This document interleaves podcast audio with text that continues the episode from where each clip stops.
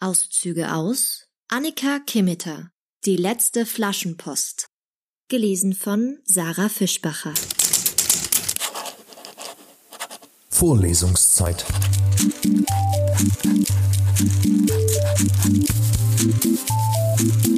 Der Geschichten-Podcast für jede Gelegenheit.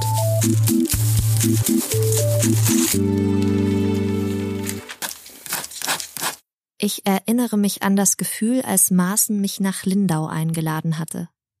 Das Gefühl, ich könnte im Leben alles erreichen. Ich hatte das Jackett zugeknöpft, die Krawatte vom Bett genommen und Frederiks Zimmer betreten. Krawatte ist übertrieben, oder? Oh, sorry. Auf Frederiks Bett hatte Lulu gelegen, allein und angezogen. Immerhin. Ihr blumiges Parfum war in jeden Winkel von Frederiks Zimmer gekrochen und hätte mich eigentlich warnen können. Ich schloss die Tür, bevor sich der Duft im Flur ausbreiten und von der Wohnung Besitz ergreifen konnte. Seit wann bist du hier? Seit eben. Gut siehst du aus. Zum Anbeißen. Sie lachte. Muss ich eifersüchtig werden? fragte Frederik, während er an seinem Schreibtisch saß und tippte. Wahrscheinlich programmierte er gerade etwas Geniales oder er evaluierte die Seebrücken-Demo, die er in Mainz mitorganisiert hatte. Gehst du auf eine Hochzeit? fragte Lulu. Vernissage auf Einladung von Otto Maaßen. Otto wer? Ist das dieser Verfassungsschutztyp? Nein, ein Dichter. Er hat. Ach, vergiss es. Findest du es nicht zu eng an der Brust? Warte, ist das Frederiks Anzug? fragte Lulu. Ja. Wo ist deiner? Ich hab keinen. Was meint ihr zur Krawatte? Ist overdressed für eine Vernissage, oder? Lulu neigte ihren Kopf, dann nickte sie. Passabel siehst du aus, sagte Frederik, der endlich vom Laptop aufsah. Aber was machst du mit deinen Haaren? Wieso? Ist doch gut so, oder? Frederik lebte für sein Studium und für seine Vision von einer toleranten, umweltschützenden, friedlichen Gesellschaft. Dass er überhaupt wahrnahm, dass jemand Haare hatte, wunderte mich. Ansichtssache, murmelte er. Lulu? Kann man lassen. Sieht süß aus, so verstrubbelt und nimmt dem Anzug seine Ernsthaftigkeit. Seinen Ernst, verbesserte ich. Pedant. Besser als Pädologe, ich fuhr durch meine Haare. Podologe meinst du wohl, konterte Lulu. Podologe gibt's nicht, Lulu. Fertig, sagte Frederik und klappte seinen Laptop zu. Er setzte sich zu Lulu aufs Bett und erklärte, Pädologie Lehre vom Boden und Podologie, Heilkunde am Fuß. Und jetzt bitte ich um etwas Privatsphäre mit meiner Freundin Jannis. Viel Erfolg heute Abend. Danke und danke für den Anzug. Und bleib nicht zu lange weg. Zum Abendessen bist du wieder zu Hause, rief Lulu. Sie liebte diesen Scherz, in dem sie und Frederik sich als meine Eltern aufspielten. Ich lächelte. Mein Zug nach Lindau fuhr in 20 Minuten. Ich musste los. Der Zug war voll, nicht nur voller Menschen, auch voller Gerüche, Geräusche und Gepäck. Neben mir saß eine junge Frau. Der Geruch ihres Käsebrötchens vermischte sich mit dem von Zwiebeln, der von irgendwo weiter vorne zu uns strömte. Und die Gurte ihres riesigen Reiserucksacks pendelten bei jeder kleinen Kurve über meinem Kopf hin und her. Auf ihrem Schoß hatte sie einen kleineren Rucksack und vor sich einen Beutel. Ich streckte genüsslich meine Beine aus. Ich reiste ohne Gepäck. Der vollgestopfte Zug bestätigte mich wieder einmal in meiner Einstellung. Gepäck war Ballast. Eine Unterhose und ein paar Socken steckten mit meinem Handy und meinem Portemonnaie in meinen Jackentaschen. Unter der Jacke trug ich Frederiks Anzug, den ich morgen auf der Rückreise wieder tragen würde. Ich setzte Kopfhörer auf, um das Dröhnen der Bahn durch meine Playlist abzulösen. Ich freute mich auf das Treffen. Mein Professor hatte mir den Tipp gegeben, Maßen zu recherchieren, das war nur eine Woche her. Ich hatte schon von ihm gehört, aber Maaßen war Dichter und kein bildender Künstler. Trotzdem hatte Professor Finkenhorn gesagt, er passt genau in ihr Untersuchungsfeld, Herr Schütz. Als ich am Gehen war, hatte Professor Finkenhorn noch geraunt, schauen Sie über Ihren Tellerrand. Die Luft in Lindau kroch kalt und feucht unter meine Kleidung, eine Winterblässe lag auf der Stadt, deren einzige Farbtupfer türkisfarbene Kleinbusse waren, die die Menschen zu ihren Zielen fuhren. Während der Bus uns durch die Stadt transportierte, ging ich die Fragen durch, die ich Maaßen stellen wollte. Ich hatte viel von ihm gelesen, sowohl seine Lyrik als auch seine Poetik. Mit Gedichten konnte ich noch nie so viel anfangen, aber er hatte sehr interessante Ansichten zu Kunst. Deshalb konnte ich es kaum erwarten, ihn kennenzulernen. Der Bus hielt unmittelbar vor meinem Ziel, einer unscheinbaren Galerie mitten in einem Wohnviertel. Unter den Leuten, von denen, wie ich etwas verunsichert bemerkte, keiner einen Anzug trug, erkannte ich Maßen sofort. Ich hängte meine Jacke an die Garderobe, dankbar, dass ich mich gegen die Krawatte entschieden hatte. Um legerer zu wirken, öffnete ich mein Jackett. Der Künstler, ein gewisser Günther V., von dem ich noch nie gehört hatte, schien eine Vorliebe für tote Vögel zu haben. In schwarzer Tusche auf weißer Leinwand reckten sie mir von allen Seiten ihre Krallen entgegen. Ein Streichquartett quietschte unmelodische moderne Kompositionen. Maaßen unterhielt sich mit einem Mann mit großer Brille und dünnem schwarzen Haar und einem Mädchen, das wie die Königin des Abends wirkte oder wie die Prinzessin. Die Eleganz, mit der sie ihr Glas hielt, überstrahlte jedes Bild hier. Ich ging auf die Gruppe zu. Durch meinen Auftritt entstand eine Pause, in die hinein ich sagte Guten Abend, Herr Maaßen, ich bin Jannis Schütz. Wir hatten uns geschrieben. Jannis Schütz, natürlich. Schön, dass Sie da sind. Das ist Günther Vogel. Es ist seine Vernissage und das ist Angelina Heinrichs. Ich schüttelte beiden die Hände. Der Künstler lächelte verspannt, Angelina war hinreißend. Genau genommen war es ihr Blick, der mich nicht losließ. Sie hatte grüne Augen mit braunen Sprenklern. Manchmal weiß man beim ersten Blickkontakt, dass man einander gefällt. Es genügt ein Augenblick. So war es mit Angelina. Ich bin froh, Sie kennenzulernen, Herr Maaßen, wandte ich mich meinem eigentlichen Ziel zu. Ich hatte Ihnen geschrieben, dass ich mich schon länger für Ihre Lyrik interessiere, vor allem für die materialbezogenen Projekte.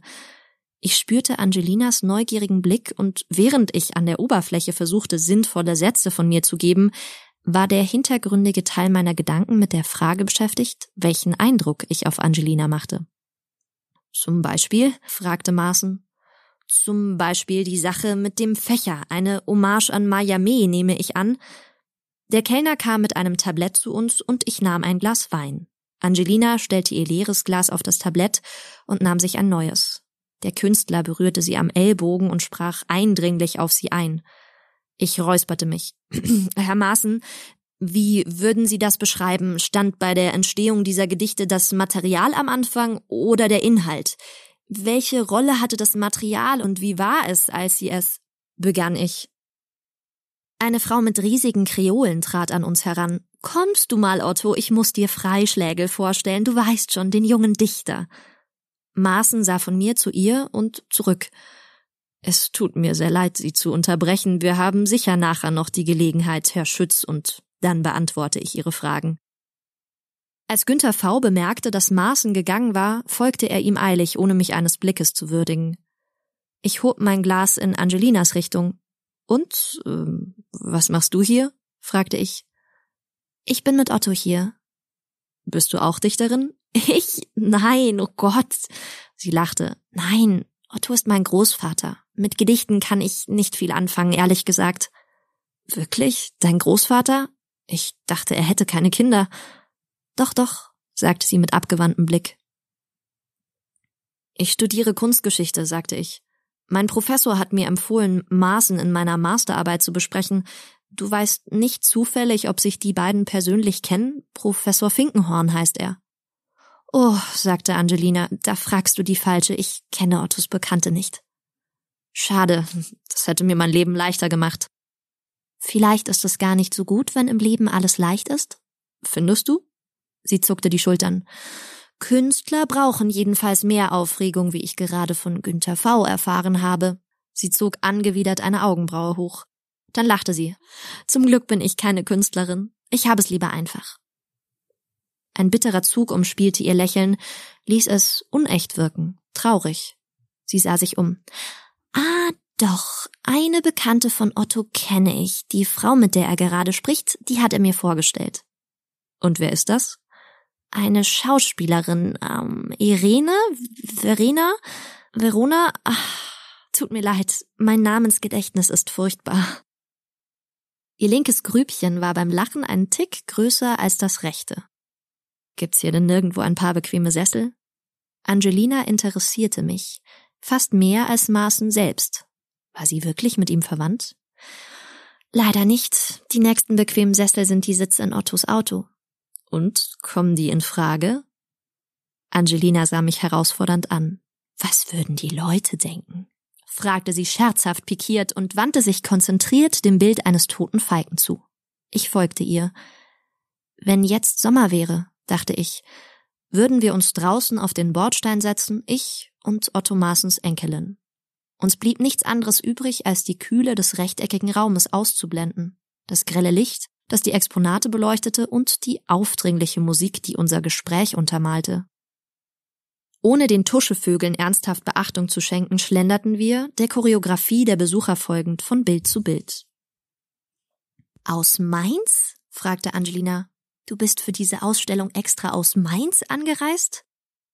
Nicht für diese Ausstellung. Ich wollte Maaßen kennenlernen. Er hat mich gebeten, hierher zu kommen. Deshalb bin ich hier.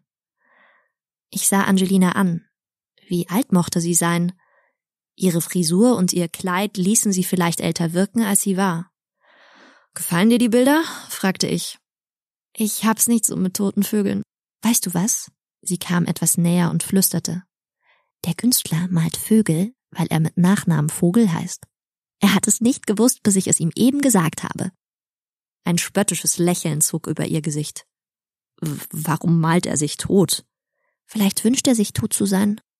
Ach, hm, Existenzialismus sagte ich mit einem fachmännischen Nicken, oder er hatte ein traumatisches Erlebnis in der Kindheit, als er seinen Kanarienvogel tot im Käfig gefunden hat.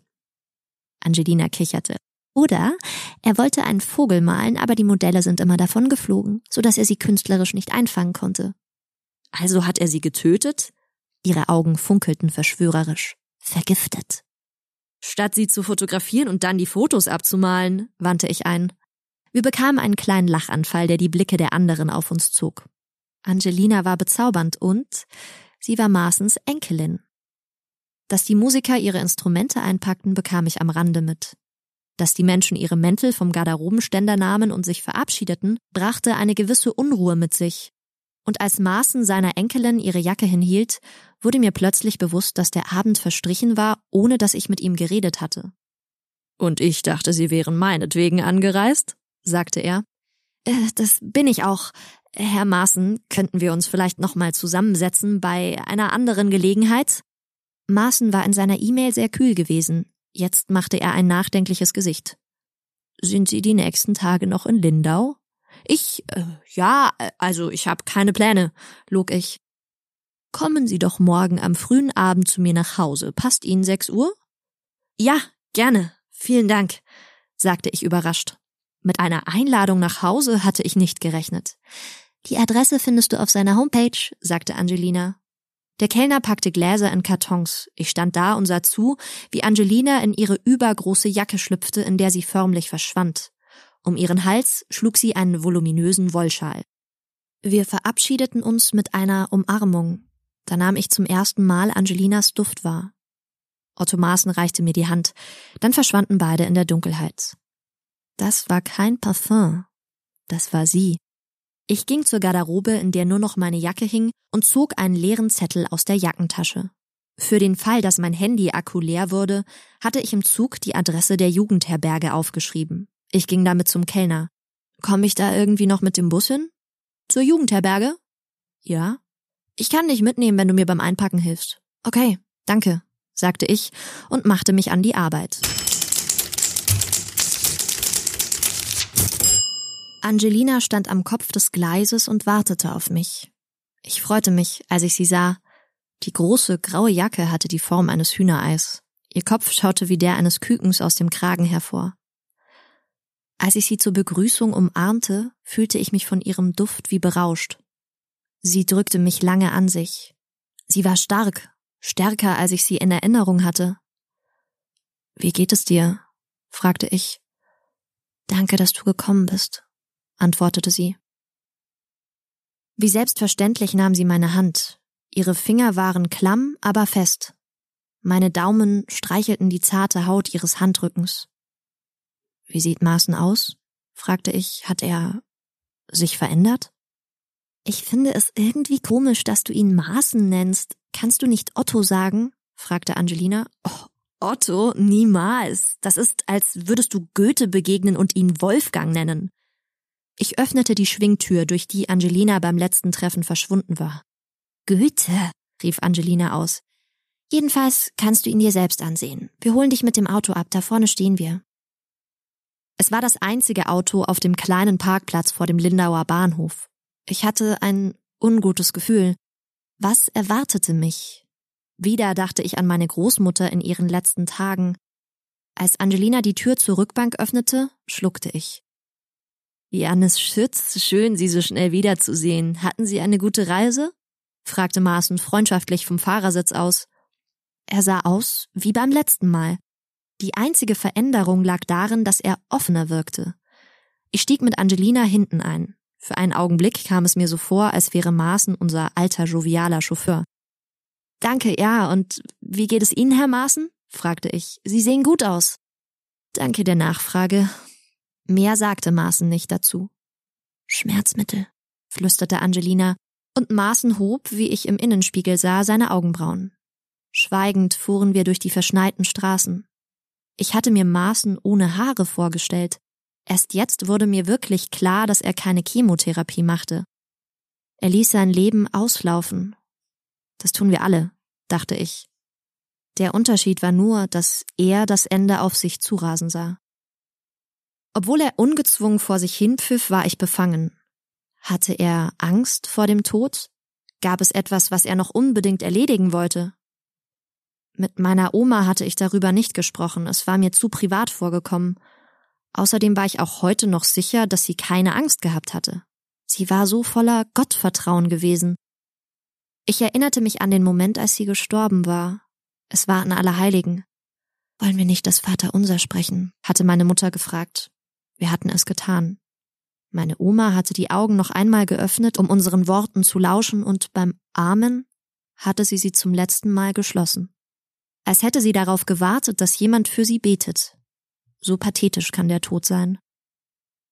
Ich war damals auf den Krankenhausflur gelaufen, um einen Arzt zu holen. An den Arzt konnte ich mich nicht mehr erinnern, nicht mal daran, ob es eine Frau oder ein Mann gewesen war. Ich wusste noch, dass der Tod festgestellt wurde. Meiner Mutter und mir wurde gesagt, dass ein Pfarrer gerufen wurde und die Mühlen begannen zu laufen. Alles, was danach kam, meine Geschwister, die Verwandten, die ins Krankenhaus eilten, um bei der Zeremonie dabei zu sein, die Gespräche mit dem Beerdigungsinstitut, die Wahl des Sarges, des Kleids, in dem sie beerdigt werden sollte, Fotos, Liedblättchen, Texte, eine Location für den Leichenschmaus, das alles war an mir vorbeigerattert. Aber der Moment ihres Todes blieb mir als Pause in Erinnerung. Maaßen schien beinahe vergnügt. Er war ein Bühnenmensch und hatte vermutlich ein gutes Pokerface. Ich blickte zu Angelina hinüber, die mich anschaute. Fröhlich sah sie aus. Surreal, schwirrte mir ein Wort in den Kopf. Diese Szene ist irgendwie surreal. Ich nehme an, Sie haben Ihren Anzug dabei, Herr Schütz? fragte Maaßen, sein Liedchen unterbrechend. Nein, warum? Wegen der Preisverleihung. Eine junge Lyrikerin bekommt heute Abend den Lindauer Lyrikpreis verliehen, dessen Schirmherr ich bin. Angelina, hast du ihm das nicht gesagt? Das habe ich wohl vergessen. Maaßen warf Angelina durch den Innenspiegel einen verdrießlichen Blick zu. Ich kann ja nicht wissen, dass er ohne Anzug unterwegs ist, verteidigte sie sich und beide lachten. Ich wusste nicht, was ich von diesem Wochenende erwartet hatte, aber bestimmt nicht, dass ich mit Maaßen und Angelina auf eine Lyrikveranstaltung gehen sollte. Angelina hatte am Telefon verzweifelt geklungen. Jetzt schien alles in bester Ordnung. Warum war ich überhaupt hier?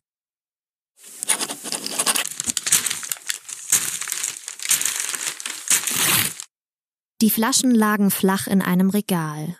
Maaßen hatte eine Reihe mit dem Boden nach hinten nebeneinander gelegt und dann eine zweite Reihe mit dem Boden nach vorne, so dass sie versetzt und mit den Hälsen aneinander lagen. Die vordere Reihe war mit Wein gefüllt, aber die hintere war leer, bis auf eine kleine Rolle, die in jeder Flasche steckte. Behutsam hob ich die erste Flaschenpost heraus. Ein Schraubverschluss verschloss sie, was mich enttäuschte. Ich hatte mit einem Korken gerechnet. Ich schüttelte die geöffnete Flasche kopfüber, bis die kleine Rolle herauskam. Sie war mit einem Band verschnürt. Ich öffnete es vorsichtig. Das Papier rollte sich etwas auf. Ich stellte die Flasche auf den Boden zu der, die Angelina geklaut hatte, und strich das Blatt glatt.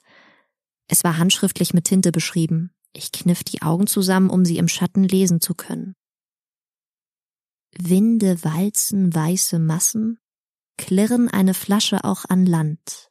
Wartend wünscht sie deine Hand, die schimmernd nimmt im Finder Glück, die dich und mich als Boten aneinanderband. Ich sah mir das Gedicht lange an, bis das Schriftbild selbst zu einer stilisierten Welle wurde. Zur großen Welle vor Kanagawa, Hokusais berühmter Holzschnitt, kam mir in den Sinn. Was nun? Der Wille des Künstlers war klar, aber bald würde er gestorben sein und das Gedicht in den Äther des Vergessens eingehen. Ich packte die anderen sechs Gedichte aus und legte sie nebeneinander auf das Regal. Dann nahm ich mein Handy aus der Hosentasche und fotografierte jedes einzelne. Was ich damit machen würde, konnte ich mir noch überlegen. Jetzt waren sie jedenfalls sicher.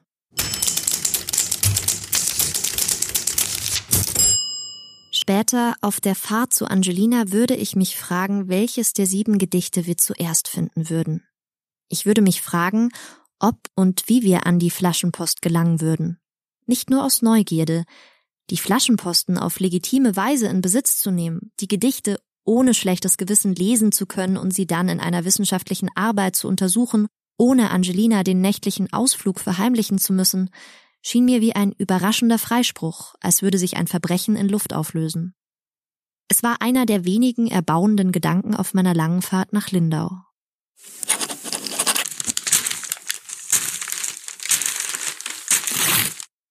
Wir erkannten sie auf den ersten Blick. Ayako Kobayashi Schmidt war die einzige Japanerin, vor der ein Boxbeutel stand. Durch das grüne Glas schimmerte die eingerollte Botschaft. Die zierliche Frau stand auf und reichte uns zaghaft ihre Hand. Ich habe das noch nie gemacht, sagte sie mit leichtem japanischem Akzent. Es ist ein bisschen wie ein Blind Date, nicht? Finde ich auch, sagte Angelina. Sind Sie eine Flaschenpostsammlerin? Haben Sie noch mehr? Es ist die erste, die ich gefunden habe. Es war nicht weit weg von hier, am Rheinufer. Sie unterhielten sich über Flaschenposttradition in Japan. Ich wurde ungeduldig, denn ich wollte die Rolle sehen. Kann ich mir die Botschaft ansehen? fragte Angelina endlich. Natürlich. Frau Kobayashi Schmidt reichte Angelina die Flasche mit zwei Händen. Angelina entnahm das Röllchen. Ich erkannte das Band wieder. Meine Aufregung wuchs. Sie rollte die Botschaft auseinander und begann leise zu lesen. Ihre Augen füllten sich mit Tränen. Ich schloss den Haiku und die visuelle Poesie aus. Vielleicht war es das Gedicht über den Fund der Flaschenpost, das ich als erstes gelesen hatte? Angelina blickte auf. Sie sah mich an und biss sich auf die Lippe. Dann las sie vor. Verlasse den Hafen der Trägheit. Er bindet, er band, Besteige den Fluss, das Boot, die Reise beginnt. Sie führt in das Reich deiner Reife. Schon beim ersten Wort hatte ich gemerkt, dass etwas nicht stimmte, nicht stimmen konnte. Das war kein Gedicht von Maaßen. Gezeichnet Otto Maaßen, fügte Angelina leise hinzu. Vorlesungszeit.